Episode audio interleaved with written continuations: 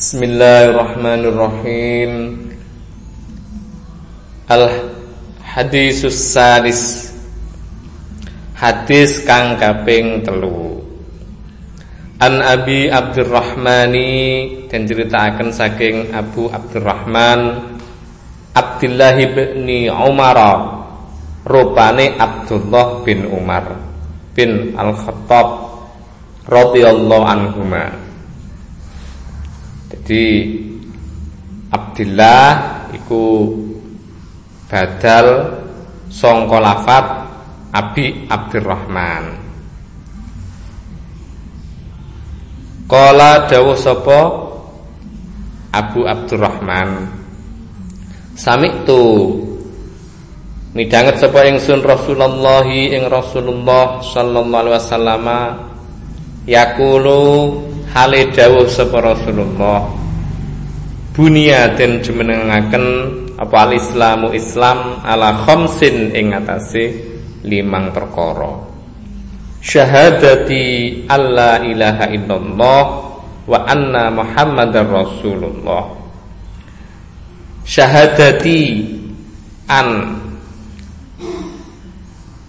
rupane syahadat kesaksian an sak temene kelakuan la ilaha ora ana pangeran kang wajib disembah lawan hak illallahu kejaba mung Allah. Wa anna muhammadan lan sak temene Muhammad iku rasulullah utusane Allah. Wa iqamis sholati lan jumenengaken salat wa ita zakati lan ngetokno zakat. Wa hajjil baiti lan haji ing baitullah wa saumi ramadhana. Ya ramadhana ya. Isim guru munsharif mudhaf ilaih jadi diwaca ramadhana.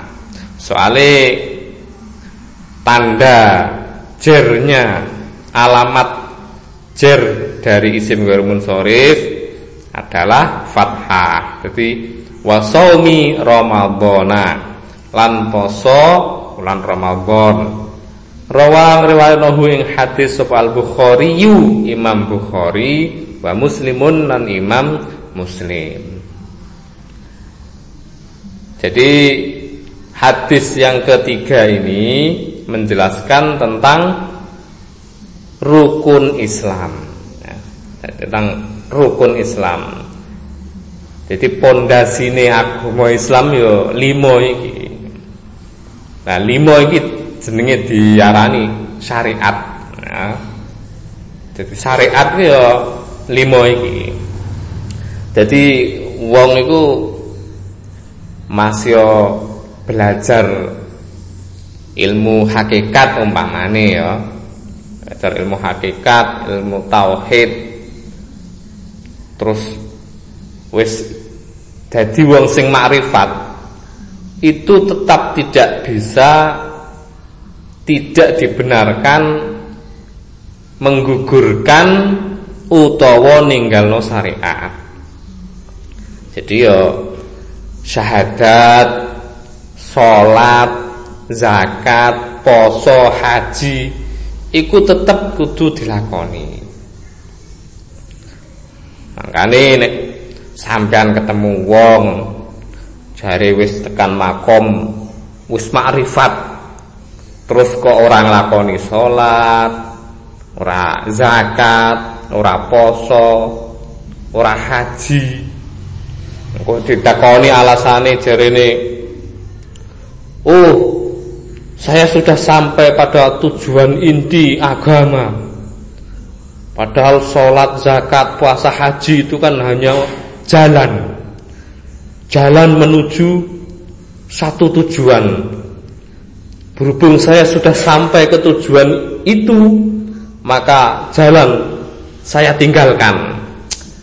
Iku wong sarap itu. Wong sarap. Jadi hakikat itu harus selalu dikawal dengan syariat ngaku wong ngaku wali ngaku apa wae iku tetap wajib menjalankan syariat di syahadat, sholat, zakat, poso, haji. sing sering ya, sing sering diabaikan itu sholat jadi kadang-kadang kan wakeh aliran macam-macam sing ngarani itu ora penting. Soalnya ritual upacara saja yang penting ingat Allah meski dalam hati wis macam-macam lah. Jadi itu tidak benar. Di dalam kitab Kifayatul Adqiya itu dijelaskan dengan sangat gamblang bahwa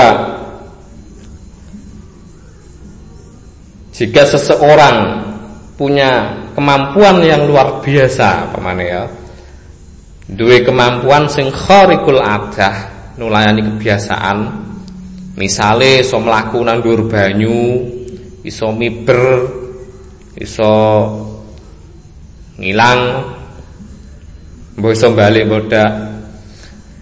Terus dia tidak menjalankan syariat. Ora sholat, ora poso, ya. itu dianggap sebagai sihir, ya. Bukan dianggap ya, dipastikan bahwa kekuatan-kekuatan supranatural yang dia miliki itu bukan karomah, tapi sihir. Lawang para nabi, para utusan yang merupakan orang-orang pilihan Allah saja menjalankan syariat. Apa maneh kok wong sing sekedar ngaku-ngaku wali. Logikane kan sederhana ya. Mung para nabi wae nglakoni syariat.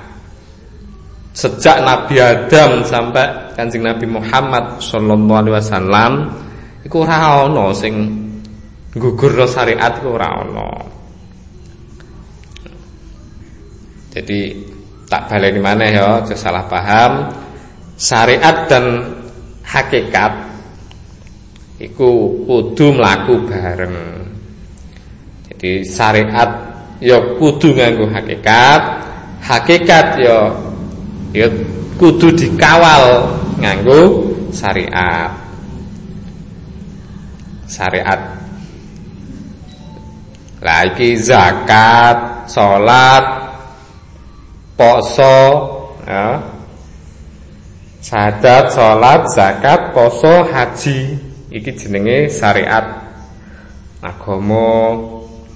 Ad-dinu syariah wa aqidah ya. Agama itu gabungan antara syariat dan akidah. Lah sing bahas syariat itu ya kitab-kitab fikih, nah sing bahas akidah ya kitab-kitab tauhid, kitab-kitab tasawuf, ya, itu bahas akidah, bahas tauhid.